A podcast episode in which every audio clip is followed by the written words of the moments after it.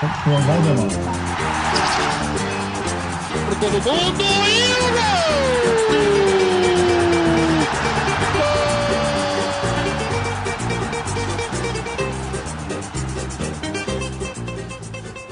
Senhoras e senhores, este é o Muito Mais do que Futebol. Bem-vindo, bem-vinda. 19 de novembro de 2020. Eu sou Leandro Amin, sempre ao lado de Mauro César Pereira, ao lado de Lúcio de Castro, ainda, ainda em tempos de pandemia é, que fragilizam a gente.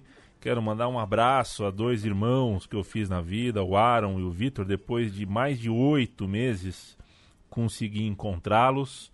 Foi minha primeira incursão aí desde o começo dessa pandemia, incursão social, um encontro com amigos. Como faz bem, que desabafo, que, que peso que eu tirei do coração.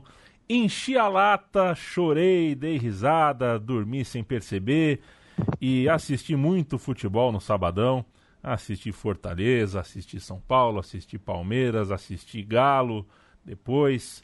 É, foi uma delícia, foi uma delícia. Mas, ainda que tenha sido uma delícia, quando eu vivo algumas quartas-feiras, como foi essa última, ontem, dia 18 de novembro, que eu dou aquela fritada mesmo no sofá, pegar três horários de mata-mata, pegar quartas de final de Copa do Brasil inteira é, eu me permito, viu? Eu sou brasileiro, o meu país foi forjado no estadual, no, no, no quadrangular, na semifinal, na final. É, eu entendo a importância da liga, é, import, entendo a importância histórica de você ter ali um calendário cheio, tudo mais. Mas que delícia de quarta-feira de mata-mata, quantas emoções, o Inter fazendo gol no final. É, teve, né, teve a redenção aí do time do São Paulo, tem time em crise, tem o brilho do time do Ceará, por que não? O Grêmio muito bem. Eu gostei muito da quarta-feira que vivi por causa do mata-mata, por causa do futebol. Então, vou jogar oi para os senhores. Uh, uh, antes, eu quero só ouvir o tostão da voz de vocês, para depois a gente falar. Lúcio, como é que tá você, companheiro? Leandro, tudo bem, Leandro? Levando, tocando barco enquanto estiver Brasil. Mauro, tudo bem? Tudo bem a quem nos escuta, Oxalá. É... Seguimos vivos nesse 2020. É... Acho que estamos, né? E espero muito, assim, estava pensando nisso. Essas, é... Será que a gente tem algum ouvinte no Amapá, no nosso Muito é... Mais do que Futebol? gostaria muito. A gente vai tendo um retorno sempre do, de quem nos escuta e vê que tem gente do Brasil inteiro, isso obviamente nos alegra. E espero mesmo que tenha, imagino até que tenha, e que talvez essas, essa altura não possa estar nos escutando, né? Que loucura o que está acontecendo. A definição que eu vi foi da, da juíza Andréa Pachá, é, que falou, bom, se isso fosse nos Jardins ou no Leblon, não tinha durado duas horas. E é isso. Poucas vezes uma frase define tanto uma situação é, de desprezo, descaso, a privatização tão propagada por alguns. Está é, aí, é, vamos, numa empresa privatizada e querem fazer o mesmo com a Eletrobras tão exaltada como modelo.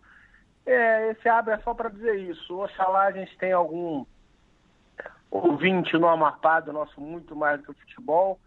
E oxalá esteja podendo nos escutar e mais ainda possa nos escutar em, em, em breve novamente com tudo. É o Brasil em suas camadas e camadas e camadas de surrealismo. Né? Já estamos no pré-sal do surrealismo aí. Vamos bater aí mais de meio mês. Já bateu mais de. Quem sabe a gente bata um mês aí com um estado inteiro do Brasil uh, sem luz. O que não significa que quando chega a luz está tudo certo, não, né? Porque para chegar a luz lá tá cara a conta de luz no Amapá, inclusive. Enfim, é, são camadas de surrealidade, de surrealismo. É, eu já perdi realmente, é, não ia falar esperança, mas já perdi a conta de quantas uh, de quantos absurdos a gente uh, o nosso estômago vai absorvendo né vai absorvendo e a gente vai levando. Mauro, meu abraço para você. Vamos falar um pouquinho de bola. É, a gente falava hoje ao longo do dia, né, antes de. Enquanto a gente debate a pauta tudo mais, é, que o Fernando Diniz não é um pastor é, uh, ortodoxo, né, nenhum, né, ele não é uma pessoa com ideias é, é, imutáveis, né? Tem muita gente que, que acha que o Diniz vai passar o resto da carreira jogando como jogava o Aldax. Essa pessoa está enganada né? Essa pessoa está enganada. O, o, Atlético Paranaense, o Fluminense, o São Paulo dele, cada um tem um estilo. É só se você achar assistir as partidas, você vê um estilo. E o São Paulo é um time autoral. É, cada posição do time tem uma história e uma decisão por parte do Diniz. Ele mexeu, mudou, bancou alguma coisa. Cada gol do Luciano é um gol é, que acontece porque ele bancou a saída do Pato, por exemplo, né? Então cada, cada bola Gol que, que é, sai de um passe do Dani Alves é uma escolha que ele fez. Enfim, é um cara que está aí, tá um tempão, tá com ideias. Enquanto o jogo estava 0 a 0 ontem, Flamengo e São Paulo, o São Paulo uh, passou o carro em cima do Flamengo no primeiro tempo jogou fechadinho, com os 11 uh, no campo de defesa, atrás da linha da bola. Fechadinho, quando precisou, fechadinho. E quando estava ganhando de 2 a 0 foi marcar pressão. É um time que muda ao longo do jogo. Tirar das costas do Diniz essa ideia de que ele só tem um jeito de jogar e ele não abre mão e tudo mais. Eu ontem fiquei feliz, inclusive, de ouvir na entrevista ele falar que o time dele está usando mais bola longa, por exemplo, né? É, que é verdade, é uma coisa que ele, é, o time dele está fazendo. Enfim, uh, méritos a quem está uh, uh, bancando aí, bancando uma ideia de jogo, apesar de tantas críticas, apesar dos seus erros, naturalmente. Mas acho que ontem o São Paulo viveu a sua grande noite de Diniz. E uh, o Flamengo, impressionante o Vitinho como tá mal, impressionante o Maicon, como no, o Maicon não funcionou, né? Foi contratado e ainda não, não deu sinal, não deu resposta. Achei o Gerson preguiçoso ontem, achei que ele não, não queria nada com nada. É, enfim, chovendo molhado dizer que o Flamengo fez muito pouco. Como é que tá você? Fala, Leandro. Eu discordo um pouquinho. Um abraço para você, para o Lúcio. Eu acho que o Fernando Diniz, assim, eu, eu, sempre fui um defensor até do Fernando, por uma razão muito simples. Ele é um técnico que ele, ele tenta fazer alguma coisa diferente. Eu gosto muito de uma definição que um amigo meu, é, que trabalha com futebol, é, é, certa vez deu do Fernando Diniz. O Fernando Diniz tem as ideias, não sabe como fazer para colocá-las em prática. E acho que essa foi a melhor definição do Fernando Diniz durante um bom tempo. Porque o que acontecia com os times do Fernando Diniz? Vem mudando de alguns meses para cá. Era um time de posse de bola estéreo, que fazia questão de ter a bola e não sabia muito bem o que fazer. Que criava situações de gol e não as transformava em gol. No Fluminense, no São Paulo, antes no Atlético Paranaense. E com uma defesa muito frágil. Sofria muitos gols. Não por acaso ele era criticado, não por acaso é, defender o direito do Fernando Diniz continuar tentando foi ficando cada vez mais difícil, é, porque não podemos esquecer, o São Paulo foi eliminado pelo Mirassol, São Paulo foi eliminado pelo Lanús, São Paulo perdeu para o Binacional, São Paulo caiu na fase é, de grupos da Libertadores, o São Paulo fracassou muitas vezes esse ano e fracassou com o Fernando Diniz. E está mais de um ano no cargo. O Rogério está uma semana, ele está um ano no cargo. E agora, contra o Flamengo e, e, e com essa reação no brasileiro, ele consegue colocar a cabeça para fora. Acho que é um certo exagero, uma certa precipitação. Ele construiu uma imagem de um técnico que é, é, virou um profissional controverso, por quê? Porque alguns defensores do jogo pragmático, da, da rejeição à bola, o que importa é ganhar jogando feio, falavam: o que, que é isso aí? Quem é esse cara? Discordo frontalmente. Outros, mais próximos daquilo que eu penso, ou, ou que pensam como eu, Pô, peraí, mas esse cara está tentando fazer alguma coisa diferente. Ele tenta fazer o time jogar com a bola. É, é, ele, ele, ele, ele busca um outro caminho. Mas é preciso encontrar uma sintonia. Ele começou a encontrar no momento que passou a reduzir. Eu cheguei a escrever sobre isso nos no jornais onde tem coluna é, é, algumas vezes. Ele começou a reduzir a posse de bola. O Thiago Nunes fez isso.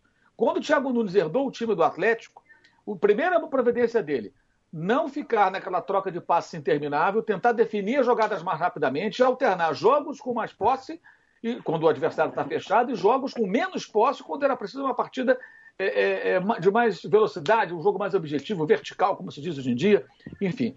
E o Thiago fez esse ajuste usando um alicerce montado pelo Fernando. Ele agora começou a ceder nos últimos meses a necessidade de ajustes e acho que ele foi muito radical, um cara meio ortodoxo em dado momento, que ele não abria mão. Ele não abria mão. Então você viu o São Paulo com a bola, o São Paulo trabalhando, criando. Vou lembrar um jogo agora desse brasileiro mesmo, São Paulo e Vasco. São Paulo dominou completamente o jogo, teve a bola, mas não conseguia criar claras situações, não fez o gol. Duas bolas no pé do Germancano, 2 a 0 Vasco, o jogo acabou 2 a 1 São Paulo descontou no final. Aí você vê o jogo e você fala, pô, o Vasco jogou, jogou muito. Não, o Vasco jogou, o Vasco jogou fechado e matou o São Paulo ali em dois lances. E o Germancano finalizando com liberdade na área, defesa entregando muitas vezes, né? como a do Flamengo entregou agora nessa quarta-feira.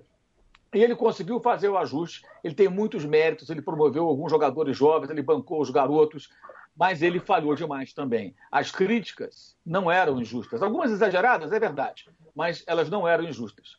É, eu faço questão de falar isso, não ficar parecendo que assim, ah, o cara joga com a posse de bola, o Mauro defende. O cara joga na base do chutão, o Mauro cai de pau. Não. Você pode até ter um time que joga com menos posse e seja um time que domine as partidas tendo pouco tempo de posse de bola, mas sendo incisivo, rápido, veloz, criando situações, é, é, é fustigando o adversário e vencendo as partidas. Então, é, é, eu acho que o Fernando Diniz ele tem uma montanha-russa na carreira. E agora ele está descendo, sabe, naquele embalo total.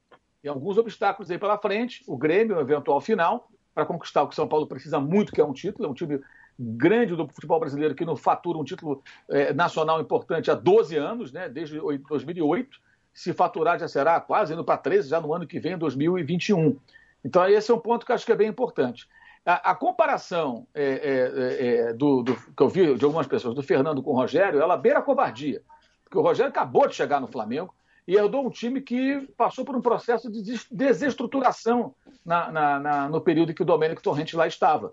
Porque ele se precipitou a tentar colocar é, é, algumas mudanças, inserir algumas mudanças na forma de jogar, que não era o momento, não tinha tempo para isso é, forçando a barra, inclusive nas características de alguns atletas. O Rogério tentou, já no primeiro jogo, mudar isso, e o Flamengo não fez um jogo ruim, pelo contrário, no Rio de Janeiro, poderia, deveria até ter vencido aquele jogo pelo que produziu, perdeu numa falha absurda do Hugo, que, aliás, uma coisa que eu faço questão até de falar, é, existe um paternalismo em alguns clubes brasileiros, o Flamengo muitas vezes é assim, com relação a garotos da base, não é garoto, é profissional, tem carro de 400 mil, que ganhou, não sei lá, de empresário, não sei o quê, ganha, ganha bem. Dentro de campo é coisa séria, irmão. Como diria João Saldanha, na hora do serviço, né? Não dá para ficar brincando ali. Driblar o Brenner na pequena área. Que história foi aquela? Que, que, ideia foi? Ele complicou o Flamengo. Ele colocou o Flamengo nessa roubada de ter que chegar ao Morumbi com oito desfalques importantes e vencer o jogo. Né? E claro, aí o São Paulo, no primeiro tempo, acho inclusive, que a proposta, a estratégia do Rogério, ela, ela foi melhor que a do Fernando Diniz. O Fernando estava irritadíssimo à beira do campo, porque falando, tem que jogar. E o São Paulo não conseguia jogar, porque o Flamengo bloqueava completamente as opções de passe. O, o Daniel Alves tentava fazer a saída de bola, não conseguia. Várias vezes ele tentou um lançamento ou outro, o Flamengo recuperava a bola, ele ia buscar a bola no meio dos zagueiros porque todos os jogadores estavam muito marcados ali, a marcação estava encaixada. Eu contei, aos 29 do primeiro tempo, pela sexta vez no jogo, um atleta do São Paulo mandou a bola para a lateral porque tentou um passe e não conseguiu. E por que não conseguiu? Porque o cara não sabe dar um passe? Não, porque estava pressionado. Então o Flamengo encaixou uma estratégia que eh, meio que asfixiou o São Paulo no primeiro tempo, e isso ditou o técnico do São Paulo, Fernando Diniz. Mas o Flamengo voltou a ser o aramilizo dos tempos de Zé Ricardo, de Barbieri, o time que cerca, cerca e não fere ninguém. Né? Não é arame farpado, é arame liso e aí não criou nenhuma situação de gol. Então aí foi um Flamengo que parecia, em alguns aspectos, o mau momento do Diniz. O time que tem a bola, mas que não define nada. Né? Foi muitas vezes o São Paulo, foi muitas vezes o Fluminense, já foi o Atlético Paranaense. E no segundo tempo, o que acontece? Justamente o inverso. O Fernando Diniz, o São Paulo, consegue tirar proveito do ponto negativo do time do Flamengo, que é uma defesa extremamente é, é, é frágil, que marca errado, que, que, comete erros individuais, seja do goleiro que quer driblar na pequena área, do zagueiro que é driblado facilmente, do zagueiro que se posiciona todo torto e não consegue virar o corpo para chegar na, na, disputa de bola antes do atacante adversário. E aí matou o jogo com aqueles dois gols no começo do segundo tempo, e claro que a partir daí o jogo mudou. Mas acho que é um jogo que teve momentos bem distintos. Né? E acho até que o que o Rogério fez nesse curto período muito interessante, enfrentando muitos problemas de desfalques o que não justifica a eliminação do Flamengo, porque o time que foi a campo ainda assim era um time bom bastante, com valores individuais bons o bastante para enfrentar o São Paulo, como o primeiro tempo mostrou, mas sem ímpeto, sem, sem penetração, sem chegada, sem, sem ameaçar o adversário. E aí, realmente, se você não ameaça, não vai levar a nada. Eu, assim, eu torço muito para que profissionais como o Fernando, como o Roger, como outros jovens treinadores, e até outros mais velhos, mas que tentem fazer alguma coisa diferente desse rame-rame da ligação direta, é, que imperou aqui no Brasil por um tempo, que eles consigam sucesso. Isso é muito bom, mas para isso, de fato, é preciso um ajuste, é preciso um, um, um avanço. E ele, acho que ele abriu um pouco mais a mente nos últimos meses. Mas ele foi também o responsável por muitas críticas, porque insistiu numa forma de jogar que não estava conduzindo a nada. Era um time bonitinho de ver, organizado, com a bola, mas que não competia, que não vencia. Não por acaso, ele muitas vezes ficou com a corda no pescoço para ser demitido do São Paulo. Eu recebi informação, inclusive, quando o Leco estava internado na UTI com Covid, o presidente de São Paulo, que a pressão era muito forte, que o presidente só não ia demitido que estava saindo naquele dia da UTI. Foi quando o São Paulo estava saindo da Libertadores da América eliminado. Então a gente não pode também esquecer o contexto, até o ano de São Paulo.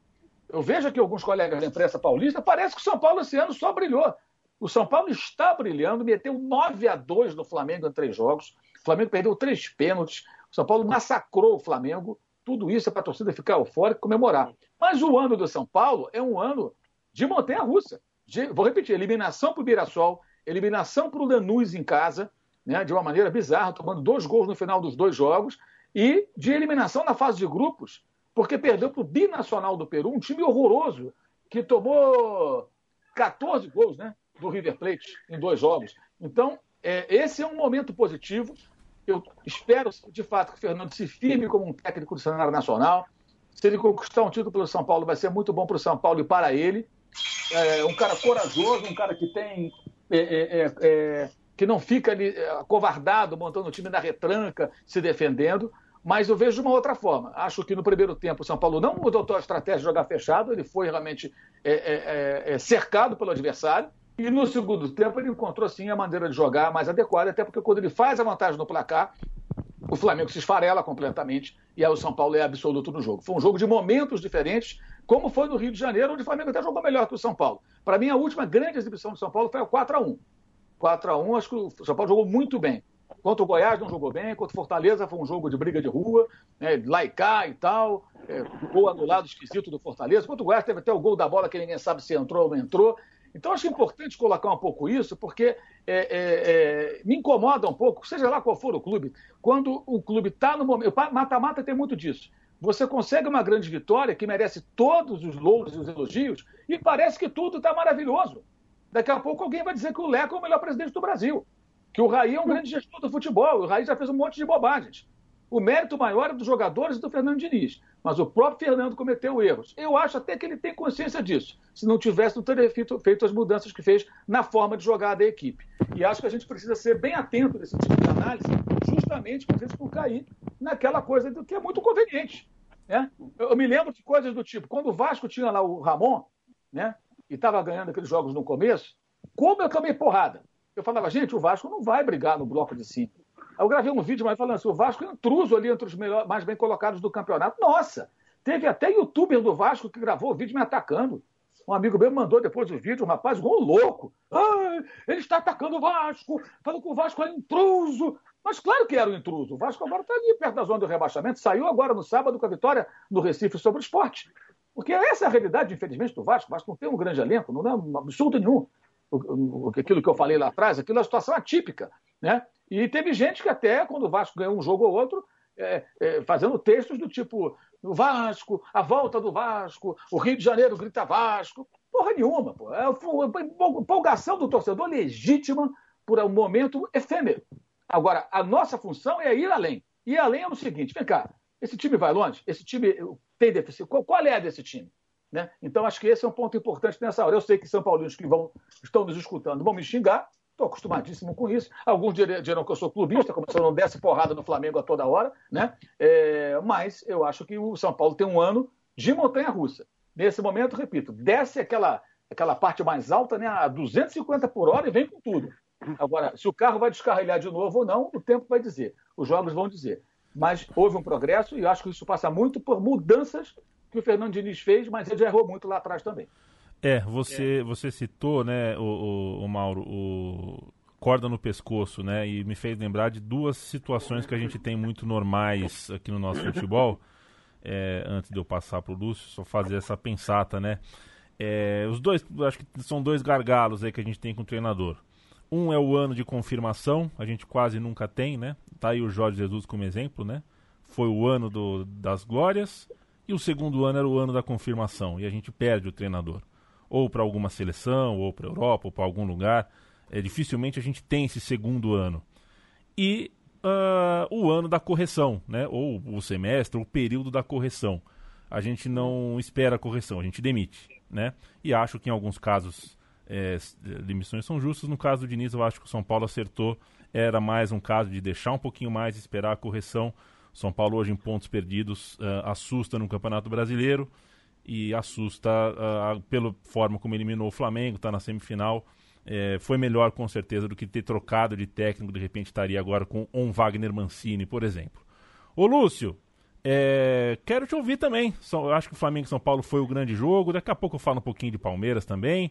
É, tem o Inter, né? Que, enfim, gostei do Abel ontem. O Abel falou que escalou um time experiente, não tinha estratégia, nada. Era um jogo difícil, ele colocou um time experiente. Não, não consegui entender essa frase dele, mas é, foi um jogo muito interessante lá em Minas Gerais. Quero ter o destaque dessa noite de quarta.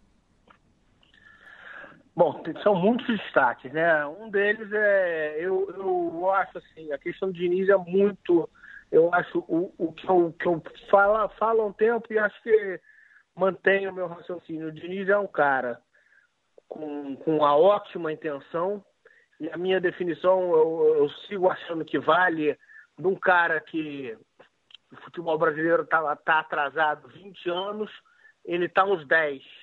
E, e, tentou tirar desse atraso, tentou correr atrás desse atraso, mas por falta de instrumentos até.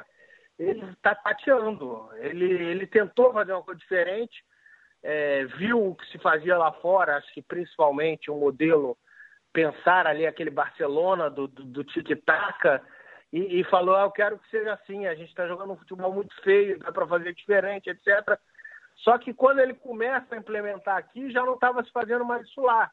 É, é o déficit, é, é, normal, é, é mais ou menos como a televisão do, do, do videotape, né? Que você, é, quando você, a fita viajava de avião, né? Tem relatos de, de, de transmissões que em tempos bem, bem longínquos que a fita saía do país, viajava no avião, chegava aqui dias depois aí passava para o público brasileiro. É, e, e o aquele, do futebol tem sido bastante assim até hoje. Então a fita chegou de avião alguns dias atrasado, alguns anos para o Diniz. Ele tentava fazer lá, fazer aqui o que estava se fazendo lá fora, só que lá já não estava se fazendo mais isso, mas era muito diferente do que se fazia aqui. É, e assim ele foi, é, tomou muita pancada por causa disso, por parte de alguns críticos foi é, saudado como, opa, precisamos disso aí. Né? É, só que ele, ele não tinha o, o pacote de atualização de dados completo. E ele vai tateando para achar isso. O último ano a gente teve uma revolução muito grande que se chamou Jorge Jesus, que acho que jogou muita luz para muitos técnicos. A gente fala muito sobre isso também, é, para correr atrás, para tirar essa defasagem, para essa atualização, e, e seguem tateando, estão sempre atrás, porque estão indo atrás de 10 anos. É muito louco você pensar isso. É, o nosso futebol está esse ano e é, é visível que é, é um pouco diferente, isso é muito bom tateando, cheio de erros, cheio de problemas em fazer o que se faz lá fora é, em termos de campo e bola, é, é, implementar isso aqui, ainda sem entender muito bem como se faz, mas querendo fazer pelo menos, muitos desses treinadores, né? É, e, e, então, e, quando você, quando eu penso nisso, eu fico com uma revolta. Quantos anos de, de defasagem a gente ficou? E ainda está, obviamente, né? é, porque precisou acontecer um, uma explosão nuclear aqui, que foi esse Flamengo de Jorge Jesus, para acontecer isso tudo. São Paulo também, mas estamos falando de um modelo maior de Jorge Jesus. É, e, e, o Diniz está muito dentro disso. Ele, ele tateou muitos anos e segue tateando e vai tentando. E, e é ótimo que ele exista para aprender. É, eu, eu, vejo muito por aí, sabe? E principalmente nessas horas, a minha revolta grande é como se foi complacente com, esse, com essa defasagem toda durante anos é, e, e, como se achou normal e se passou o pano para isso, né? É, o, e acho que do lado do Flamengo a gente tem é, a questão do, do, o, o, é, de novo o caos, assim, né? E o que só prova também que, na verdade, o grande mérito do Flamengo foi uma sorte de. Foi, e a gente fala isso há tanto tempo, desde o ano passado, agora parece que está mais assim do que provado na questão da, da gestão espetacular, etc. A coisa não era tanto assim, né? Deu-se uma grande sorte ao se trazer, e sorte mesmo, assim, né? pitaco de empresário no Rio, etc. Chegou o Sr. Jorge Jesus, deu-se tudo, e, e, e, quando acaba está todo mundo perdido, etc. Eu tenho a impressão, aí falando rapidamente, assim, é, já falando bastante sobre, o Dom é um cara que é, é, tá claro para mim, é óbvio que ele entende de futebol e, e ninguém pode achar que um cara é, que ficou 10 anos com o Guardiola não entende, é muita pretensão de alguns e aí você vê um trato muito desrespeitoso. O torcedor vai lá, mesmo assim, é, a burrice ela, ela é sempre um pecado grande, né? Mas, mas vai lá, agora na crônica, né? É, você o desrespeito com que se trata, e a gente já falou muito sobre isso aqui, às vezes beira xenofobia, etc. É, ele que ele entende de futebol, não tenho a menor dúvida. Acho que pecou o pecado capital dele, talvez, não sei. Ele não parece, está longe de parecer um cara no trato, assim, vaidoso, etc. Mas por dentro talvez tenha cometido o pecado da vaidade. É, que ia mudar tudo em pouco tempo e não era viável. E, e acho que também o erro culminou com o erro, além da, do, da dificuldade para ajeitar a defesa, etc., que estava tendo, e a gente não sabe. Eu, eu, quero crer que esse cara sabe fazer isso também, não é possível que não saiba quem ficou, mas, mas não estava conseguindo. E aí culminou com um erro que também pode ser de vaidade para mim ou de burrice. Eu usei o termo do cara que atravessava a rua para pisar numa casca de banana. É, havia a casca de banana, opa, vou ali pisar e já volto.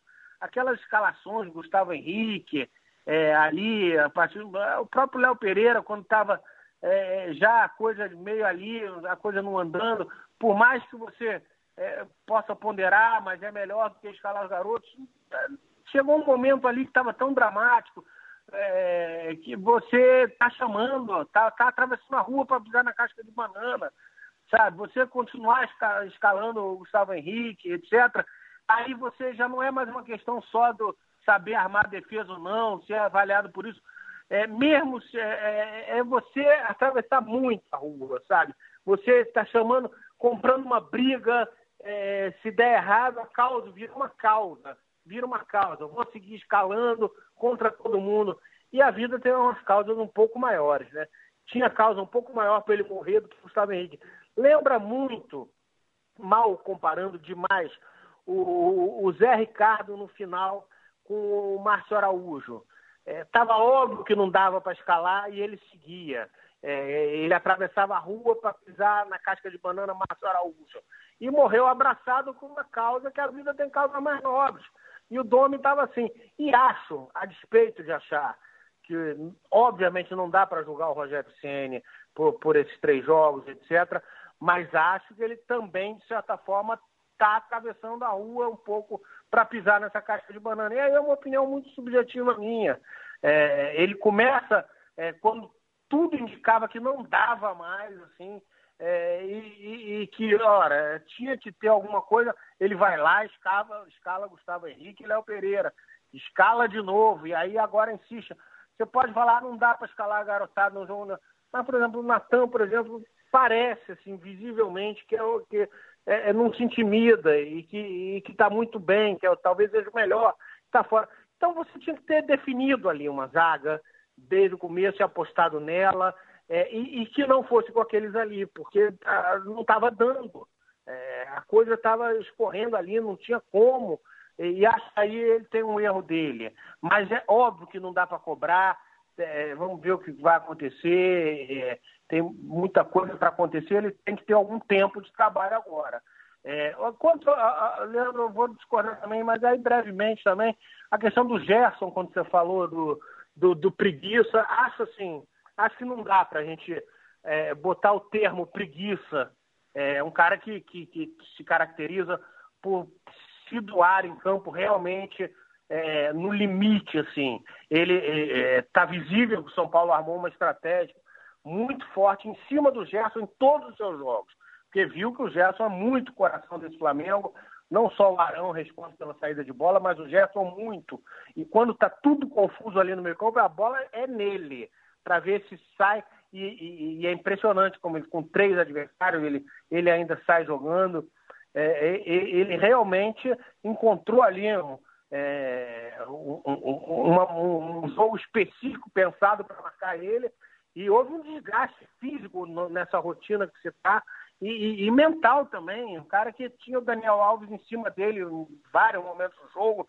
Então, acho que preguiça realmente não se aplica a ele. Mas isso é, é. Você acha uma coisa, eu acho outra. Ok, vamos de frente. Então, o que me chama mais atenção mesmo é esse Flamengo voltar é, o caos de sempre. É, e, e, mais uma vez a gente tem a certeza da opção do Jorge Jesus, como foi certa. E, e muita gente na crônica também, vale lembrar, como foi criticado quando resolve, vou fechar isso aqui tudo, só eu e meus portugueses entramos aqui e fazemos, porque aquilo é um hospício. A Gávea, a Gávea se transfere, o que era a Gávea histórica de antigamente, um tititi interminável, etc., se transferiu para o Ninho do Urubu. E o Jorge Jesus, malandro velho, viu que ali é, é assim, é o trabalho dele acabou, fecha para todo mundo, dane-se, podem ficar chorando lá, e, e fez isso. O Domi não fez, o Rogério não fez, vaza a escalação todo jogo, e aqui não há nenhuma crítica a um repórter que consegue a informação, mérito e parabéns para qualquer um conseguir. É, agora, o problema é do Flamengo. É, é inacreditável que, que, que não, não aconteça nada naquele clube que não, não fique em segredo. E com Jesus era o único cara que não acontecia, porque ele fechou e acabou e tomava pau na imprensa por causa disso. Um cara que não deixa ver um treino dele, ora, vai lá trabalhar no Flamengo e, entende o que, que é. é. Se tem um acerto dele, foi isso. É, e, e, acho que a gente tem várias coisas aí para ver acontecendo nos próximos dias. E esse Flamengo, o hospício, modo Gávea de novo, a gente está vendo, vai vendo as coisas mais. Por exemplo, quando Jesus sai, como as coisas acontecem, sempre aconteceram nos piores momentos do Flamengo, é, de sujeira, de intriga, e volta tudo, sabe? É, e de novo a gente está vendo o futuro. O caso do Hugo, por exemplo, concordo inteiramente com o Mauro é, quando ele fala da culpa dentro de campo, é, que, que, tem que ser responsabilizado como um homem. Concordo inteiramente, é uma, o que aconteceu, o erro dele. Agora, o fora de campo, a despeito ali de uma é, do erro óbvio de, de, de, de, falta de bom senso dos dois garotos, etc., você vê de novo a máquina, e aí não mais pela foto, pelo ato dele sair, mas hoje até o, o Eric Faria, grande repórter, e, e, que tem muito bem informado sobre o Flamengo, publicou isso na rede dele, é, o que está acontecendo com o Hugo, de perseguição, etc., é, e que existem alguns interesses nessa perseguição e como as pessoas são manipuladas então, uma coisa é o erro dele dentro de campo, a, a, a outra é quando começa esse mar de lama. É, e depois, até há pouco tempo atrás, antes da gente entrar para gravar, conversei com o Eric aqui, ele me explicou algumas coisas mais ou menos é, do que está acontecendo. E é, é, é, o mar de lama, sabe, do Flamengo. É essa raia, ralo, esse ralo é, eterno ali, que é muito próprio, assim, é, de quando você faz uma transição a gente vê e viu isso no Brasil tanto, de uma maneira muito mais dramática, e a comparação nem cabe tanto, que aí a gente está falando de vidas humanas, etc. Mas quando você é, não, não, não, procura limpar os crimes do passado, né? Você não busca ali uma limpa, uma diretoria entra e, e sai um grupo encalacrado com um monte de problemas, e, e esse grupo, em vez de ser enxotado e ter sua vida ali apurada e ser responsabilizado, ele passa a tomar parte, faz uma coalizão de governo com esses, coisas que entraram. E aí dá no que deu, no que deu, não se resolve nada. É, o, o Mauro, hoje até vi resgatado isso na rede, por muita gente, um texto do Mauro de Janeiro falando em é, o, o, Flamengo pode derrotar o Flamengo. E é isso aí que está acontecendo. É, você, você tem também, para coroar isso tudo, um presidente que o empreendedor brasileiro, né, o modelo do empreendedor brasileiro, empresário de sucesso, que age com aquela arrogância é, é, com, com que a gente sabe, se alia às piores coisas, achando que o modo de, de, de, de empresarial dele de, passar o trator é, é suficiente para gerir um organismo vivo e tão vivo e que é muito mais do que uma empresa como o Flamengo. É, quanto a, a, ao Abel, é, você citou aqui, já encaminha, a gente encaminhando para um próximo assunto, mas antes dele, só encerrando aqui, o Abel, é, o Inter, é, é, também, vou até passar, o Abel é uma situação tão assim, é, não gosto nem de usar a palavra porque não, não se usa, falando com respeito para um profissional, mas quase comovente, assim, sabe? De, é, o que está em questão não é mais o Abel, é o Inter. É, que loucura! Que, que, que, quer dizer, você é líder no campeonato, como é que você abre mão disso? Prova o que são os dirigentes brasileiros.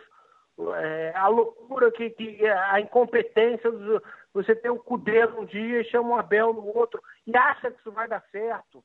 É, é, é, é uma loucura total.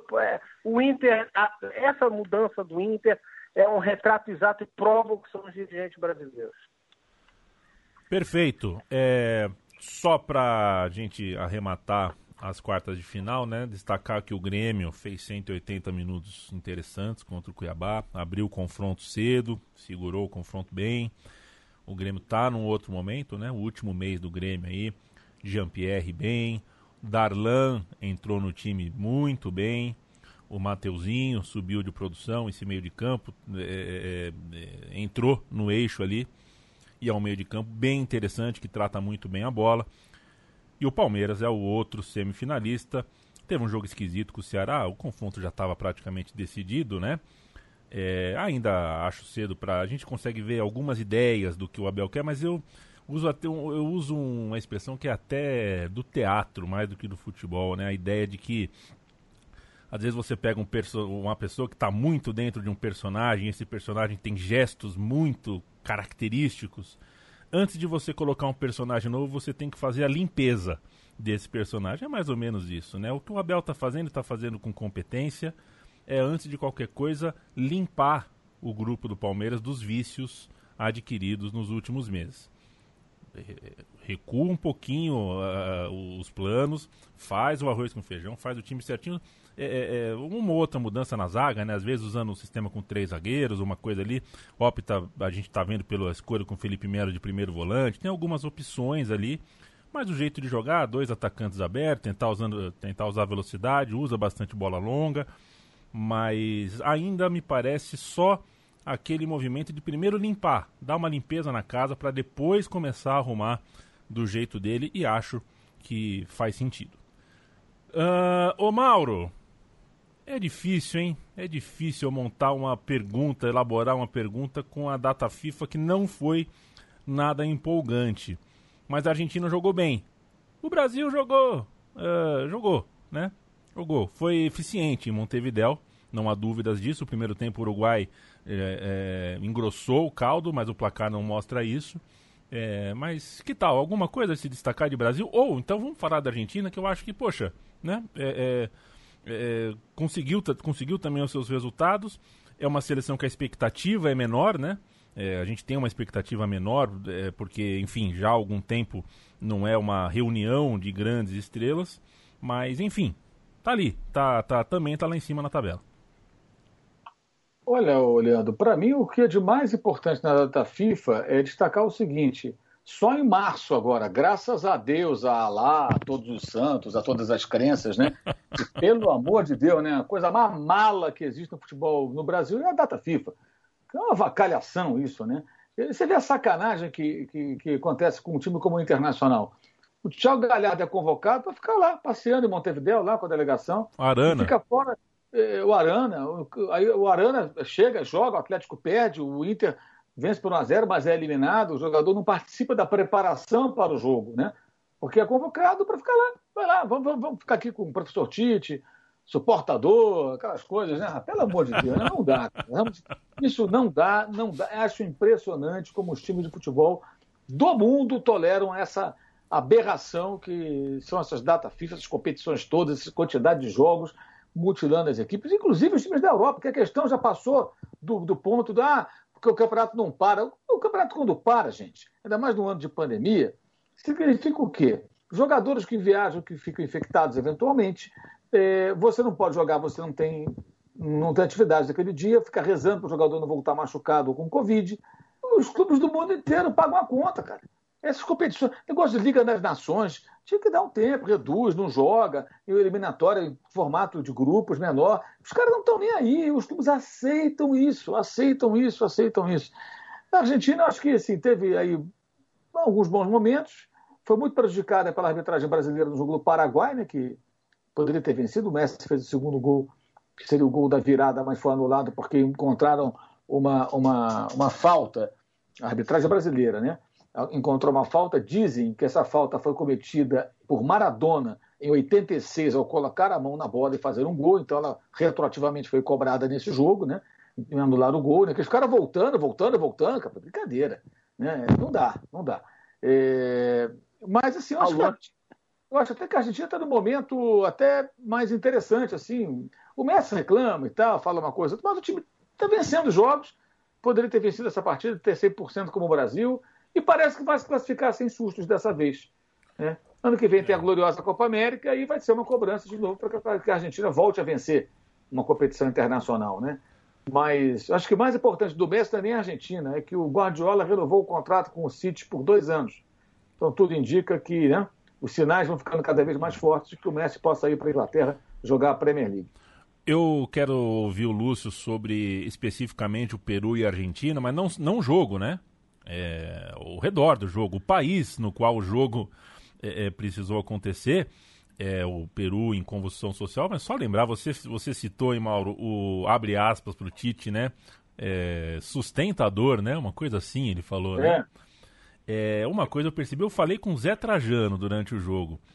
É, é uma coisa que eu já percebi. Essa é uma corneta clássica, é uma corneta rara para se fazer para o Tite, mas é a impressão que eu tenho. Técnico não gosta de microfone na beira do campo, certo? Técnico tenta evitar aquele microfone que fica direcionado, microfone ambiente, frontal, que tudo que ele fala é captado. Técnico evita.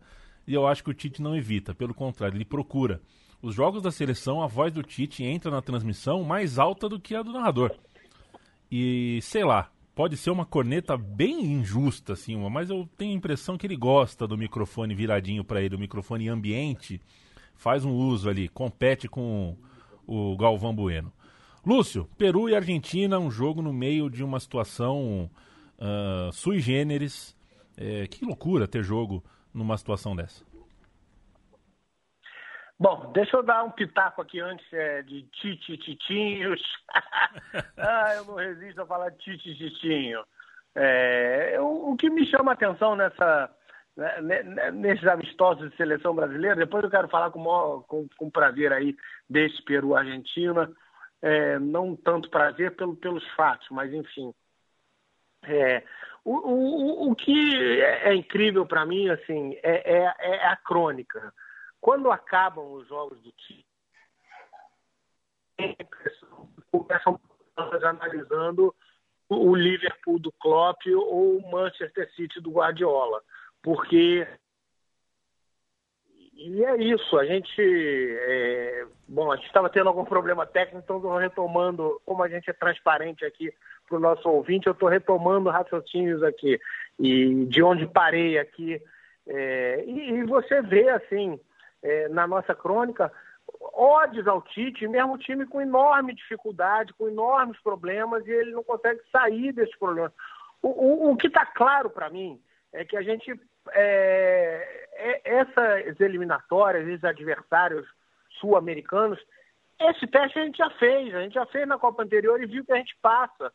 Só que a grande pergunta que se faz é, é isso é suficiente para vencer as seleções europeias que nos vencem há 20 anos nas Copas do Mundo e que se transformaram numa barreira intransponível para o Brasil, o Tite consegue fazer isso? É, essa é a pergunta. Não é se ele vai vencer ou não. É se ele tem capacidade de vencer ou não. São perguntas muito diferentes. Você pode ter capacidade para vencer e jogo jogado você perder. É, mas é, você, não, esse cara pode. É, esse cara não pode. E, e, é essa pergunta que eu não tenho resposta.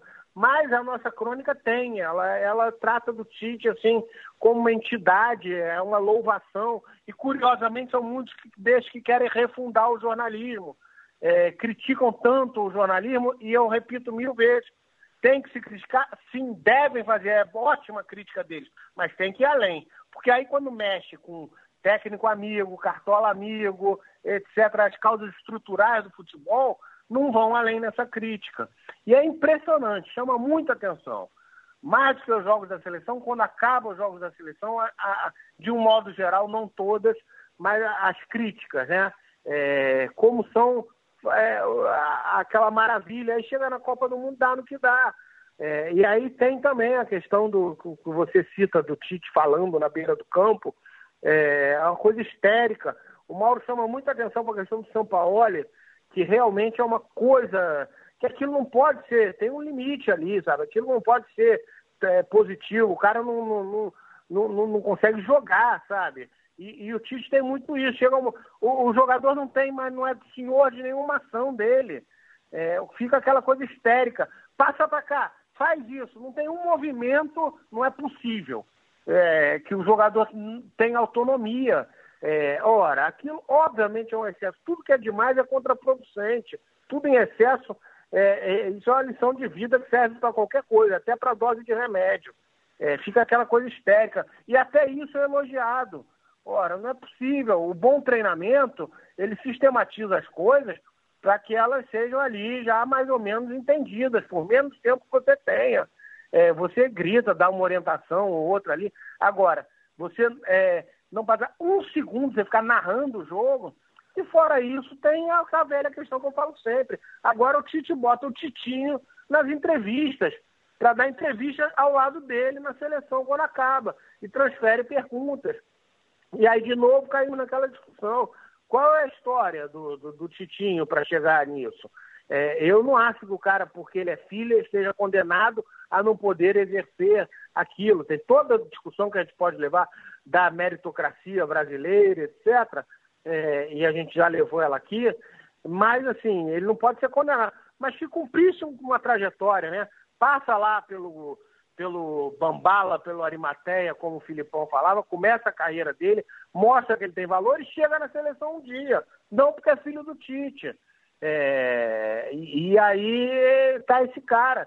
A, a gente está vendo assim um caso raro, que não é tão comum assim em times de, de técnicos estrangeiros que tem um filho, o Ramon Dias agora com filho. Mas ainda assim, o filho é, tem uma, uma carreira, ele jogou bola, ele, ele foi treinador, etc., e passou por outros lugares.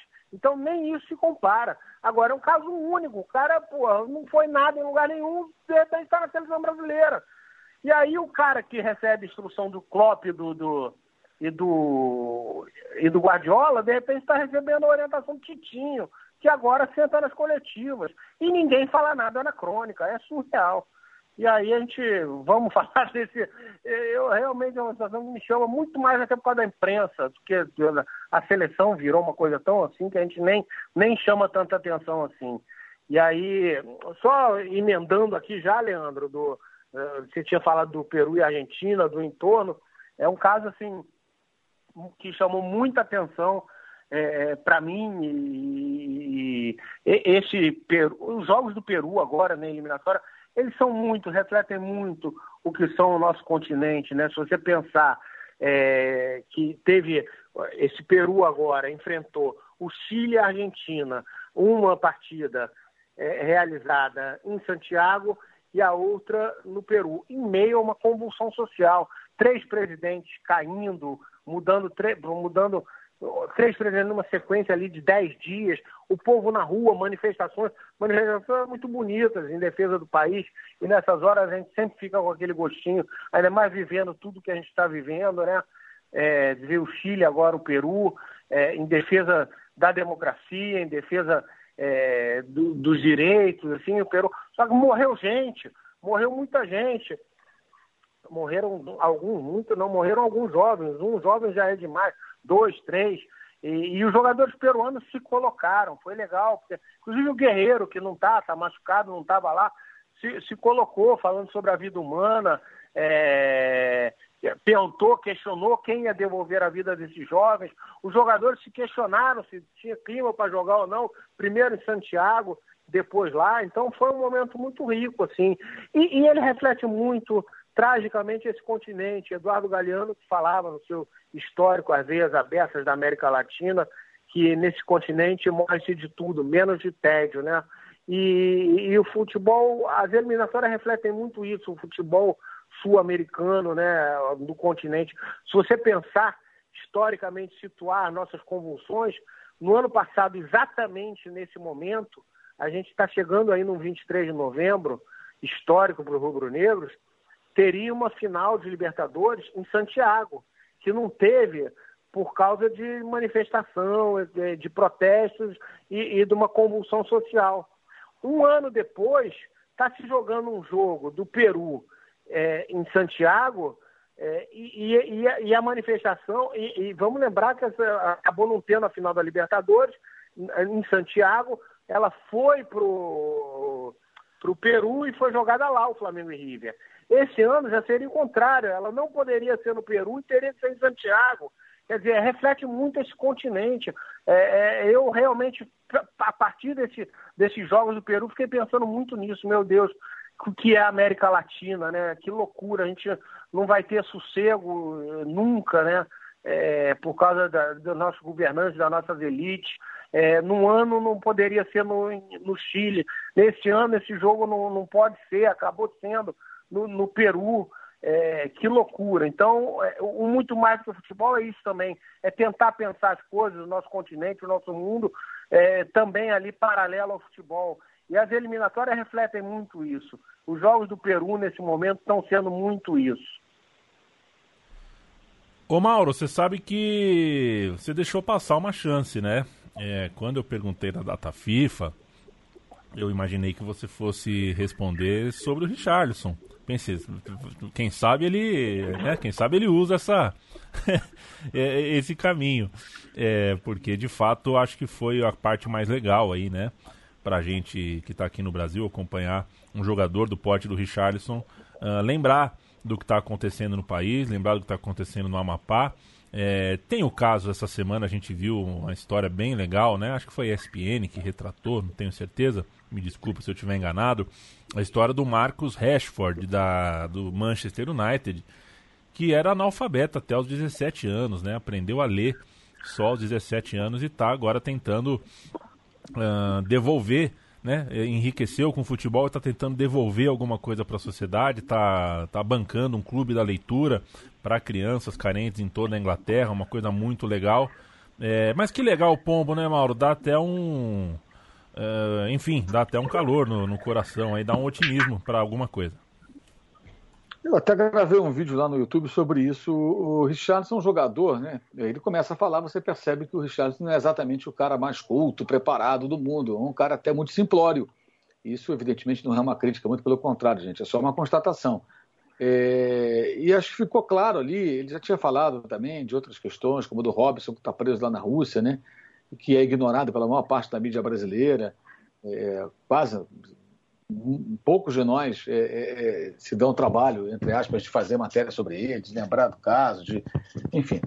É, o Richardson lembra, tem jornalista que não lembra do Robson, mas o Richardson lembrou já, já falou sobre ele. E daquele jeitinho dele, muito simples, daquela maneira, ele vai lá e dá o recado. Então é legal, é bacana. Até é, algumas pessoas eventualmente podem falar assim: ah, mas ele foi orientado por alguém. Cara, se ele foi orientado por alguém, é, é, se ele falou da cabeça dele, sensacional. Se ele for orientado por alguém, parabéns a quem orientou. Porque o jogador de futebol, muitas vezes, se cerca de quê? De aspone, de passa, de uns caras que nunca acrescentam porra nenhuma. E se tem um assessor, um amigo, um parça, o diabo que for, perto do Richardson, capaz de falar, cara, tá vendo o que está acontecendo na Amapá? De repente, o que é está acontecendo na Amapá? Digamos que ele não soubesse, né? Só. Pô, isso é uma merda, cara. Pô, vai lá, fala no microfone, cara. Aproveita que tu é conhecido, tu é famoso. E o cara vai lá e fala, cacete.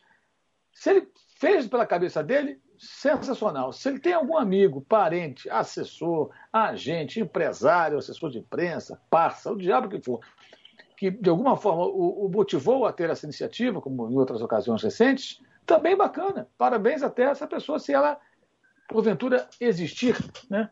não, não é para criticar. É um jogador de futebol que vai lá e demonstra o mínimo de preocupação com, com, com, com quem precisa da nossa preocupação. Né? Então, acho bem legal e mostra que não é preciso. É claro que é, é, se culturalmente as pessoas forem mais preparadas e tiverem acesso à educação, a tendência a coisa melhorar, óbvio. Né? A gente, obviamente, defende isso. Mas, é, mesmo aqueles que não tiveram a oportunidade de se aprimorar é, intelectualmente, estudando, fazendo é, é, é a escola, a faculdade, o que for, né? lendo, você falou aí do caso do Marcos Rashford, é, é possível que a pessoa, independentemente disso, tenha sensibilidade e, de alguma forma, demonstre preocupação. Se essa pessoa é famosa, melhor ainda, porque ela alcança mais gente. Certamente na Inglaterra, o Richarlison é um dos jogadores mais importantes do Everton, faz muito sucesso na Premier League. Certamente na Inglaterra, quem não sabia nada sobre o que acontece no Amapá agora sabe. Porque sai ali alguma coisa, aspas do cara e tal. Alguém, o que, que acontece lá? O que, que é isso que o Richardson falou aí? Né? Sobre o que, que ele está falando? E é bom, é bom porque também serve para envergonhar um pouquinho, entre aspas, o Brasil. O Brasil está precisando ser envergonhado mais um pouquinho, né, para ver se toma vergonha. Futebol é isso aí. É... Novo técnico do Flamengo é o senhor Valdemar.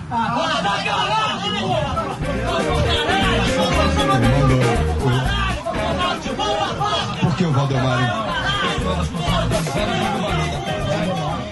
Vinheta subiu, vinheta desceu. Este é o momento Valdemar e eu começo Valdemar com você, Lúcio de Castro.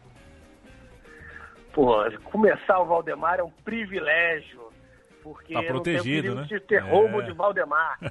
é. E eu, eu, eu, por acaso, tinha pensado em dois Valdemar, então para se roubar tem meu Valdemar. Como eu vou começar, não vão roubar, eu vou dar um Valdemar rápido, então, para essa diretoria do Flamengo, é, que merece todos os Valdemar. Hoje, até o Mauro retuitou isso e eu, e eu vi poucas Às vezes tem umas coisas tão exatas, né?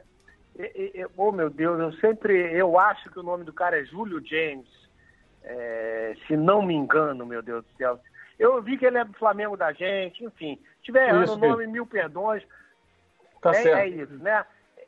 É, ele citou o caso do, da, das pessoas reclamando, uma lembrança tão boa, é, reclamando dos 7 milhões é, que o Flamengo perde, deixa de ganhar agora, eliminado, e aí lembrou do Landim com os 18 milhões que abriu mão no começo do ano, por causa da sua briguinha para se alinhar grotescamente ao Bolsonaro, é, usou o Flamengo para isso e ficou sem 18 milhões, e agora eles estão fazendo muita falta. É um Valdemar, a gente vai poder falar mais sobre isso depois.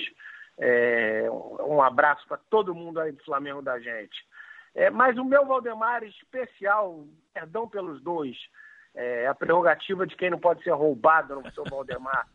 É, hoje, hoje é dia 19 de novembro, hoje é o Dia da Cultura Física do Esporte em Cuba. E podem mandar um vai para Cuba que eu terei o maior prazer se possível, lá a, a vacina, lá soberana contra a Covid está adiantadíssima.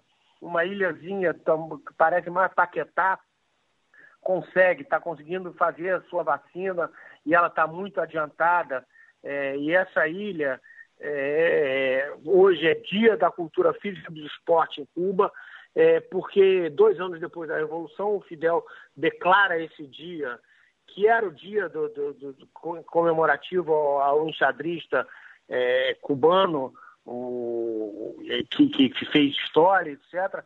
É, e, e, então vira esse dia, que celebra porque o, o, esporte em, em, Cuba é um fator de saúde pública, não é um fator ali de, de, de você, de porta da esperança, de etc., você tentar mudar a sua vida, etc., só por isso.